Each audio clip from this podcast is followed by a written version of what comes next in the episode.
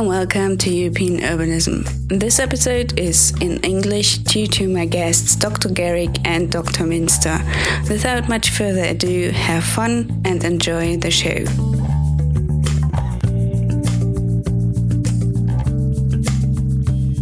So I'm Norman Garrick. I am a professor of transportation engineering at the University of Connecticut. But presently I am on sabbatical leave and I'm spending mm-hmm. a year at the ETH. And what do you do at the uh, at the sabbatical? I mean, you don't sleep in uh, all day. well, sabbatical leave is really to take um, is to to learn and yeah. to be in a different environment. For me, that's yeah. how I see it. I mean, it, for me, it's been some of the most important important turning points in my career. So, um, for example, the first time I went to sabbatical, I lived mm-hmm. in Cambridge, UK. Yeah. Okay. And that was a really big turning point because I changed career essentially. Okay. I changed from being a pavement engineer to a transportation and urban planner. And that was from the experience of living in Cambridge and living in a place where lots of people rode their bikes and took transit. And this was a very different experience from living in a US city. So so you are from the University of Connecticut. Yes. And they don't, you know, take the bike or something like this. Like it's normal. It's, it's getting more common. But in 20 years ago, 30 years ago, when I started there, it was very, very traditional. Almost everybody drove. Um, there was lots of parking. Um, but the university over the years have changed how we use transportation. Mm-hmm. For example, when I first started there, everybody parked on campus for free. Now you have to pay. And in fact, I started to change my behavior. I used to drive to work. And when I started having to pay $1,000 per year, I stopped driving and I realized that I actually enjoyed walking. So, you know, the, the, the, the institutional structure was really important in terms of my own personal behavior. Was it a problem when they put in place these parking requirements, or was it uh, just an easy process for the administration? Because I know parking is such a high emotional. Parking is a huge deal. Yes, um, I did an, um, a video a few years ago okay. about Zurich, which has very progressive parking policies, and then I was talking about the fact that even there, parking is a huge deal. But um, the university made the changes and there were complaints, but they ignored them. I think the typical thing with universities is that they realize that people are there for four years, so you can just ride out the wave of complaints, mm-hmm. and that's how the university dealt with it. At the KIT, we have free parking, mm-hmm. but it's restricted, so students can't go, go on the campus with their cars, and even for personnel, it's restricted extremely because we don't have the space. Yeah. We can't build a park parking. But it's sounds places. unequitable then. So who gets free parking? It depends if you're handicapped, right. handicapped persons right. or um, cars of the university yeah. naturally, and then there are professors naturally have uh, have parking. That sends a really bad yeah. message, doesn't it? It's like there is this special class of people. So therefore, parking is a privilege that is given yeah. to a special class of people, and everybody else no, doesn't get it. I mean, the message that that sends mm-hmm. is horrifically bad bad. yeah, well, it's it it used to be like that, and they started it pretty early on. Yeah. So it's it's the way it is at the moment. Yeah. Of course, there's pressure to get more parking. Yeah. And especially in the campus north, it's this way that we have enough space so you can get in there. Yeah. But in the city, it's different. And then the next thing is you have to consider its culture, which means we have extremely good public, public transport. We have since uh, since they started in 2004, we have much better biking policy right. in Karlsruhe. So we have now we are about 25% of the modal split yeah. is, is bike ride, so it's not that much of pressure. Right. We actually have a problem with the bike parking yeah. now, which we are on to to get it um, fixed the mm-hmm. problem, but it's um, in general it's in car parking we can't do anything anything anymore. Right. And we do have parking spaces in uh, you know garages which where where the people can go yeah. if they want to, but they have to pay. Right. So, but we can't change it because we just don't have the space. Mm-hmm. yeah. Well, it's it's. I'm shocked to hear that there is free parking on the campus in, the, in the middle of the city. I mean, I would never have guessed that. Yeah. In this day and age, that a university is doing that. um, given that you change your name from University of Karlsruhe to KIT mm-hmm. to emulate MIT, yeah. MIT would never have free parking on their campus. Yeah. yeah. okay, so you have to pay there. Um, yeah. You know, good to know. Get something to, to say when we have to change the policy eventually, which we don't at the moment, but uh, yeah. yeah. it's in the background. no, I think it's generally you, you think everywhere that parking should be free, and it isn't. It's not. You have well it's, it's never free. I yeah. mean some people might not pay but it's somebody's always paying yeah. to provide parking. Yeah, definitely. and one of the things that people get surprised at is the cost of yeah. building a parking space. Yeah. And in the us it's up to $80000 for one space. Oh okay yeah. So it's not free. No i know it's not free and i'm just um, starting to, to pull together the numbers to what it actually costs mm-hmm. to just just give the, the people um, and the personnel and the students, you know, a figure that yeah. they know it isn't free. Anyway, um, we've also got uh, Dr. Minster here, so maybe you can say something about you.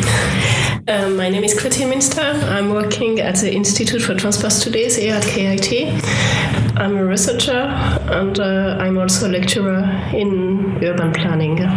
You sound French, so how did you get? how did you get here, here to Karlsruhe? Uh, actually, I'm French, and um, I came to Karlsruhe after my PhD. I completed my PhD in France, and then I uh, decided um, yeah, to go abroad. And I already knew Karlsruhe, and already, I already went to uh, Karlsruhe and to uh, KIT. Uh, in my young time, it was uh, still the University of Karlsruhe. So um, yeah, I decided to come back. Okay. I'm very happy with it. You have a background as city planner? Exactly. I'm a geographer and yeah. urban planner. So I was asking myself, where are the differences in Europe and mm-hmm. America? Well, I think the difference is is not so much one of kind, but it's more one of um, amount. Mm-hmm. So in America, we are much more car oriented. Okay. Whereas here in Germany, you are only slightly car. You are only somewhat car oriented, but still too car oriented. Yeah. So it's really a difference of where you are on, okay. the, on the, the, the scale. Living in Zurich, I realized what a city that is really um, that focuses on pedestrians and, and public transportation, what it is like, how it differs. And coming here is another kind of shock to the system because this city is not really all that walkable or pedestrian friendly in comparison to Zurich. And so uh, it's interesting the contrast. If I'd come here from America, I would think, oh, this is a really nice walkable city. But coming here from Zurich, I feel quite different for me as a German to hear that we aren't uh, car oriented or not as much is, yeah. is quite funny because because we always think Germany is extremely car oriented yeah. because we've got the manufacturers. I, th- I think you are extremely car oriented. Yeah. The only thing is that we have America to compare okay. you to. That's that makes a big difference. So when I first came to Europe this year, I came from Amsterdam. So I um, traveled through Zurich to get through Germany to get to Zurich. And you can imagine Amsterdam and Zurich compared to Germany. It's like, wow. What What is your experience? Have you been to America, or would you, if you're from France, is it very different to Germany, or? I'm not sure. I speak under your control, but maybe I will say that the difference between European cities and American cities is also the place of history because in Europe, or at least in France, we have a really long history and we are keeping this history yeah. in our cities. And I didn't saw that in the American cities I visited, but that's not all. But I'm not sure if it's really relevant. It is relevant, but it's complicated because in Amer- um, in Germany I've seen so many of your cities were destroyed. Yeah, I was So that break with history is, yeah. is is also relevant, and there are American cities that are really. I mean, history for us is different, but still there are pre-car cities in America. So so it's it's, it's complicated, and I think in places like France and Italy, what is really horrific there is the suburbs is how the suburbs have evolved in those places, and I think in, in a way that is really not very nice. Yeah, I only know in Italy the inner cities, so I don't know. Is, is are the suburbs so uh, are they sprawl, sprawled? Well, they might not be sprawling, but they are. For um, in France, certainly in Paris, a lot of the suburbs are where poor people live in in the in a lot of high rises. Yeah, it's depend of the suburbs. Yeah. But yeah, um, in France we have a lot of really monofunctional suburbs mm-hmm. and also very segregated suburbs, and we have um, an history and a lot of buildings were built in the after World War II uh, in the yeah after World War II, and now these uh, suburbs are really poor and, mm-hmm. um, with a lot of social and economical problems. But it's around the big cities, mm-hmm. so Paris, where the most problems are concentrated. But I think it's after the war, it, it, it totally depended on, on the the view of the point of the architects and the city planners. I think there was a. An, in Germany, I come from Leipzig, and I know in the east of Germany, most of the old buildings were rebuilt. Right. While in the western Germany, they, you know, they built new mm-hmm. new buildings, which you see in the architecture, which I really don't like. But anyway, Karlsruhe is nice. so um, I think it's it's also depending on the, the view the architects took, and they thought at least in the 1950s and 1960s that they could create a kind of new um, a, a, different uh, type of city. Yeah, yes. a different type of city, and that they could uh, make living better. They had this mm-hmm. utopian idea, and I think Le Corbusier yes. had some ideas, though at the moment. Um, now looking back at it, we don't no, no, no. it's horrible, but it, it does have some impact. I think so. But um, when I was to, to America, it was really interesting because you have this uh, you have this idea of America. And when I came to San Francisco, it, I was completely shocked uh, because as soon as you leave the banking district, you have overhead landlines for electricity and stuff like this. Yeah. Something you don't see anymore in Germany. Do you recognize this, or well, that, that's an interesting thing because it's so much a part of the American um, cityscape that you, you don't really notice it. But there's a funny story when they were trying to reinstate trolleys in Washington, D.C. The biggest objection was to the overhead wires. And I'm like, there's so many things already going on on the streets of Washington, and people are objecting. They're saying that this is not correct. So we had to find a different solutions, like putting the, the, the electric um, power yeah. into the ground, which of course that uh, is nightmarish to think about. But you know, it's it was such a foolish idea. But in America, it's a big problem that we have these overhead wires, not just because of how they look, but for example, where I live, there's been times when we have had we have been without power for a week for a week or more because of, of storms. Yeah, So. Yeah. Uh, you're always reading about the, the power outages in the American grid. It's really yes, it's it's a, it's really about a cheap. I mean, a lot of stuff in America is about how do you get stuff done as cheaply yeah. as possible, and that one is certainly an example. Thinking about Paris, I know you have an underground, but I don't think you have trams. We start in Paris. There, are, there are some trams. Now. Okay. Yeah, we have trams. We have underground. But uh, public transport is used in, in France. Public transport is yours. In the case of Paris, well, Paris is not representative for the rest of France. Okay. But uh, in the case of Paris, is uh, really uh, you. And um, it's also quite interesting because the funding also depends from the companies mm-hmm. being in Paris. So that's the funding of the public transport is quite interesting, and this uh, system that does not exist in other countries, as far as I know. How does it differ? The system is it not publicly maintained, so it's not a city budget or something like this? Or? It's definitely a city budget, but uh, you also have what we call le versement transport, and there is uh, also that means a transport contribution, and it's companies contributing yeah. to public transport. Oh. Voluntarily, or are they required? They're, they're required to, yeah. to on what basis? The size of the company? The size, uh, the number of uh, employees. Oh, okay.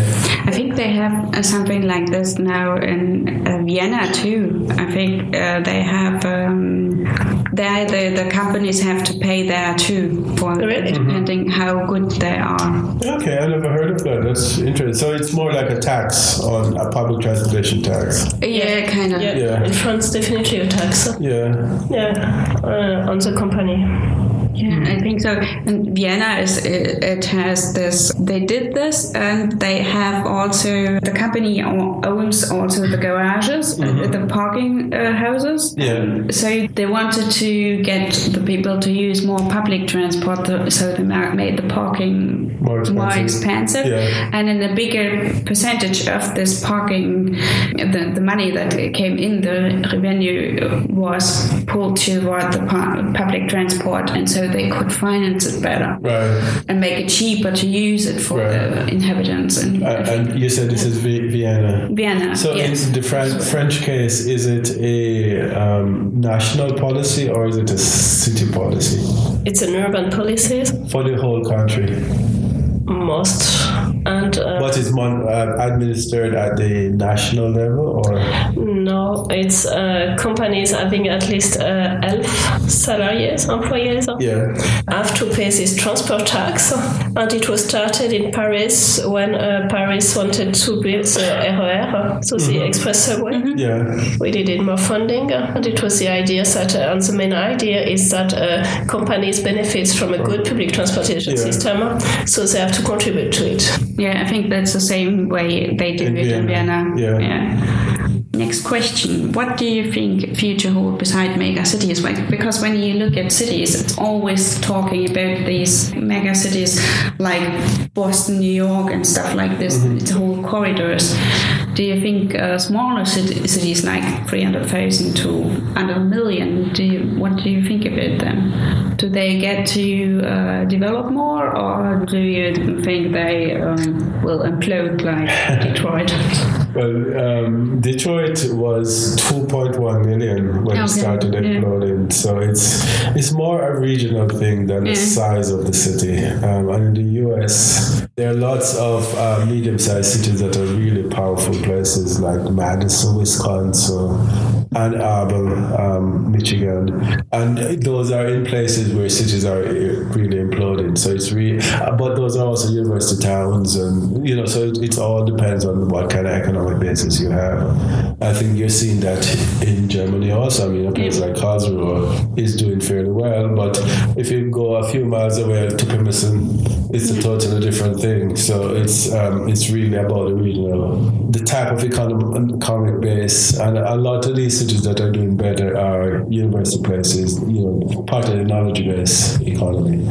In your point of view, cities where you have a knowledge based um, policy or knowledge based economy is better for the city than, than well, in the last, yes, in the last um, several years that's yeah. been the case, but who knows what the future holds? Yeah, and I mean it's partly about government policies. Yeah, um, I, you're, you're, I mean the east uh, cities like Leipzig and and Dresden are doing okay. And I think partly that's also industrial, right? They used to be industrial. They yeah. had really big problems in the 90s because the people were moving out. Yeah. And in the last 10 years, or something like this, this whole thing switched mm-hmm. and now they're growing. Yeah. Because for one thing, they're university cities mm-hmm. and they uh, had to rebuild their total, totally their economic profile. Yeah. It's really some work that went into it.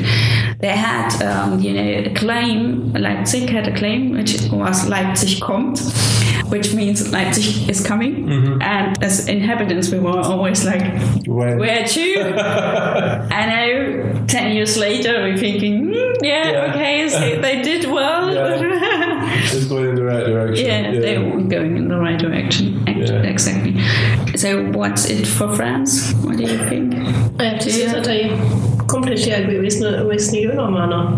That's, uh, yeah, I completely agree with your with answer. And um, there's a question of economic and um, having this shift because in, also in France we observe that uh, cities um, did it. Yeah. Some in, old industrial cities did it, and some others are having difficulties. So it's mainly you need a mayor or a city council that has a vision for the city. Uh, you have it. To, that certainly helps to have a vision. I mean, it doesn't always work out, but it's certainly important that you have a sense of where you want the city to go yeah. and what what strengths do you want to build on. So it's the most important to have a vision. Yeah, definitely. yeah.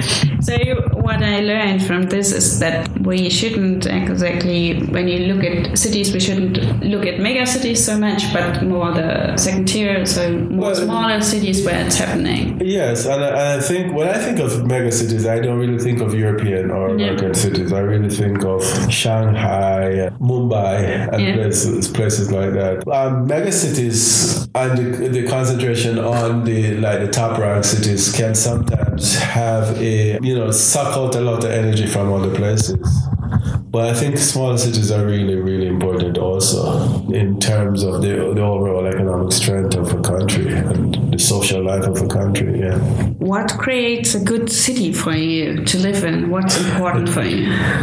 For me, a city is really about the people and about the social and the activities that go on there. So it's about the comfort of, of living there. It's about the convenience of living there. It's about having vibrancy in terms of lots of activities, people around, in terms of the diversity of people and things. So all of those things are important to me. But also, I mean, it's you know just the physical environment that is comfortable, that is attract, that, that are things that are attractive. I mean, all of those things, um, places that you can get away from the pressure of people at the same time being around people. So all of those kinds of things are to me are what makes cities. And the the vision that we have seen, like you remember, you mentioned the Le Corbusier vision. That was in opposite direction from what I think of as good cities.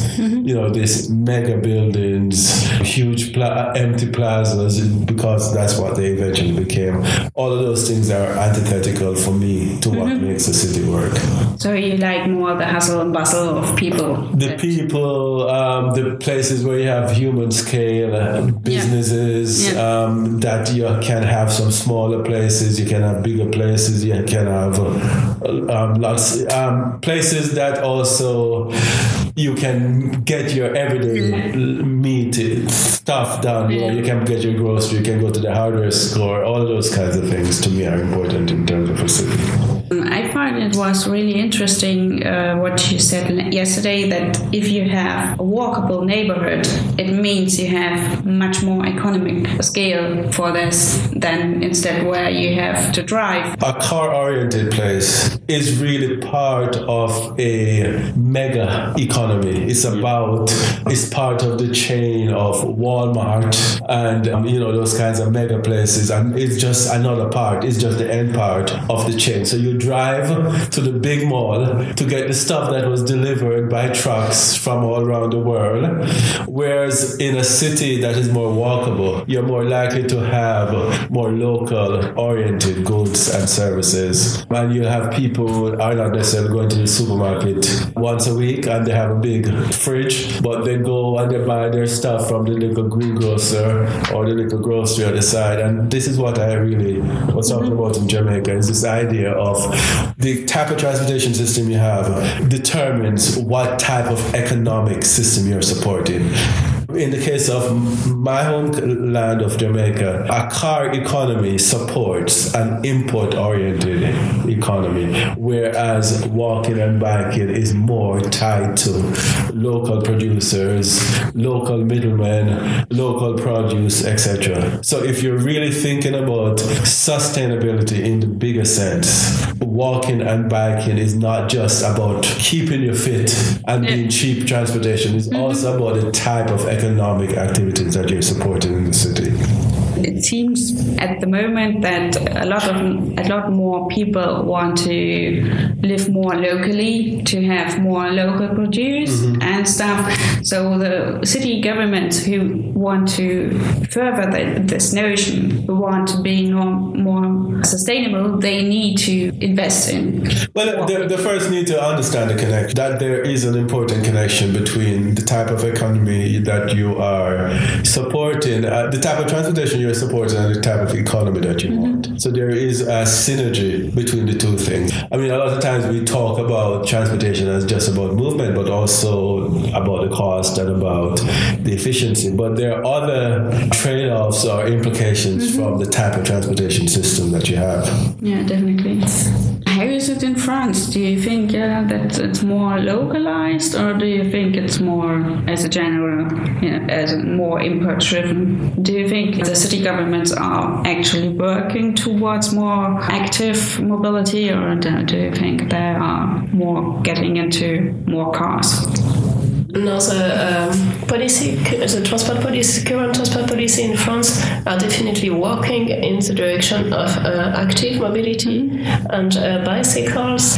And what is really interesting, I heard uh, newly that we have a new policy or new rules in France. That means that in some cities, bike users are no no more. It's not mandatory for bike users to stop at the red light when you're on the traffic flow, I think a good signal for active means of transport because uh, it's the idea that uh, red lines were built for cars mm-hmm. and not for bikes. And now in some cities, you can go straight or uh, turn right or turn left at the red light with your bike. So it's really, I, I was thinking it's a nice policy and a nice switch of mentalities yeah. because we recognize that red lines were done for cars and not for the other users. So the danger come from the cars and yeah. not necessarily from the others you definitely have this problem in, in Edinburgh. I've been there in September,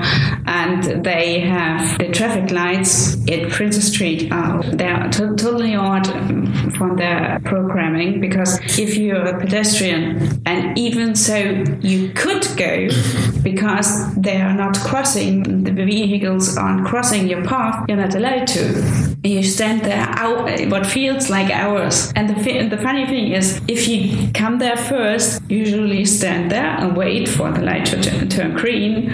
But eventually you get so annoyed, so you, you start walking when your way is free. And it's actually, you can see who is new to the city because they will stand there and everyone else will go. And I mean, really everyone, mothers with children and their strollers and stuff like this, because I know the traffic will, won't go for another two minutes or something like this. It's really weird. They happen. this traffic yeah. lighting. The, I, I, think you brought a, bring up a really important point because traffic signals are really a symbol of who's on top. And if you bring up Zurich again, yeah, um, in Zurich, the priorities are the trams.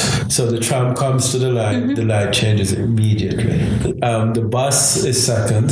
But the other thing that I took me some while to understand was how they prioritize to help pedestrians. So the, the signals in Zurich are very short, so it changes quickly. So if you're a pedestrian, you never have to wait very long because this is going to change quickly. So you know the cars are going through, it stops crossing for the pedestrians. Mm-hmm. The signals are really important um, symbol of who has priority in the city, but also it's part of the bigger picture of how you design your street to tell clearly who has priority in the city. And Zurich does it really well. Amsterdam, Copenhagen, they, they do it really well. And that's one of the things that is really frustrating coming to German cities. Mm-hmm. I was in Hamburg, and that's not a city that is designed for walking or biking at the least. I haven't been to Hamburg, but I know that in Leipzig they are doing a lot for yeah. that, and uh, even Karlsruhe is relatively okay. They yeah. have some yeah. where they could improve it, and um, but but I think it's generally relatively good in general. Yeah, we've mentioned Jan Gehl. Are there any other um, city planners or people that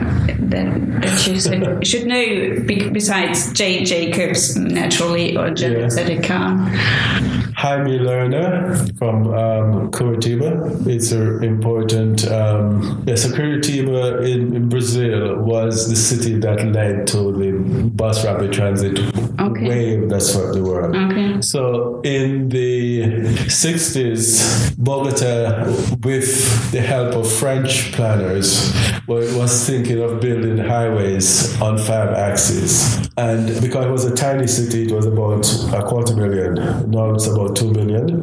So the idea was, how are we going to grow? And Jaime Lerner and some others, he was an architect, and they came up with a plan to build the city around bus rapid transit.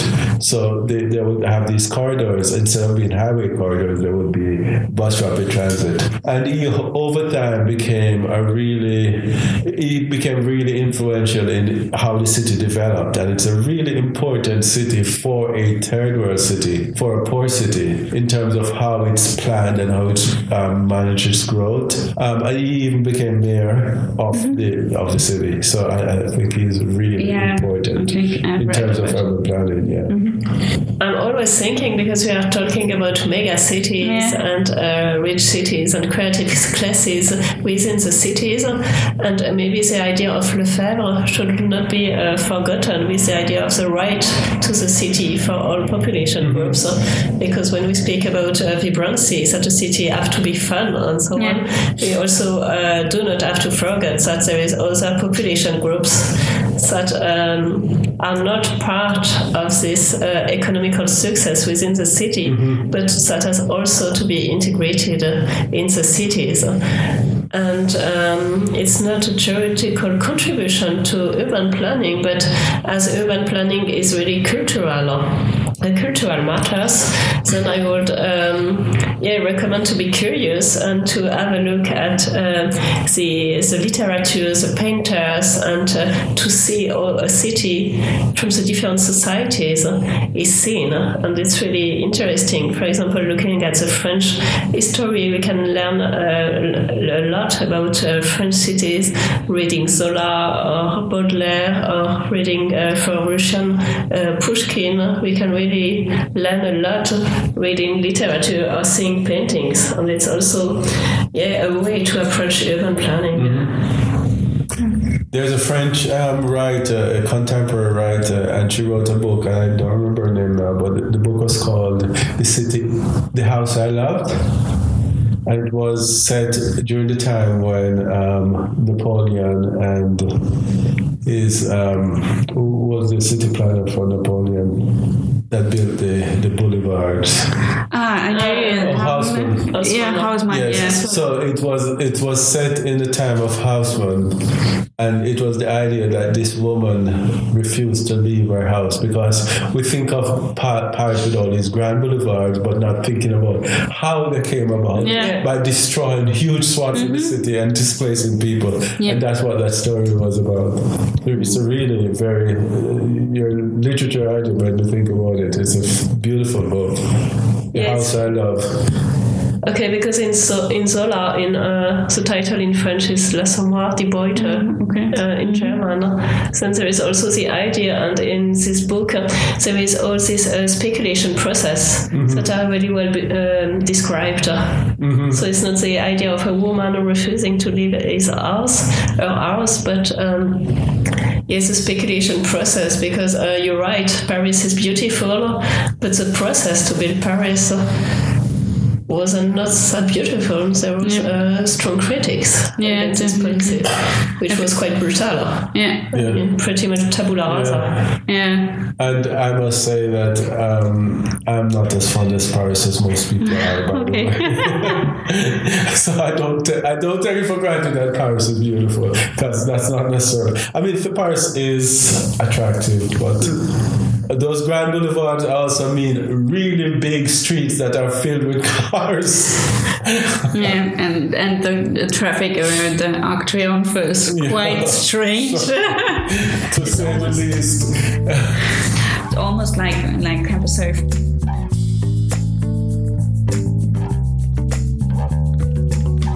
This was episode 4 of European Urbanism. I hope you enjoyed it. The music was, like always, from Erwin Schmidt, and the next episode you will hear here. You will hear here next month on the same streaming device, hopefully. and so, see you soon.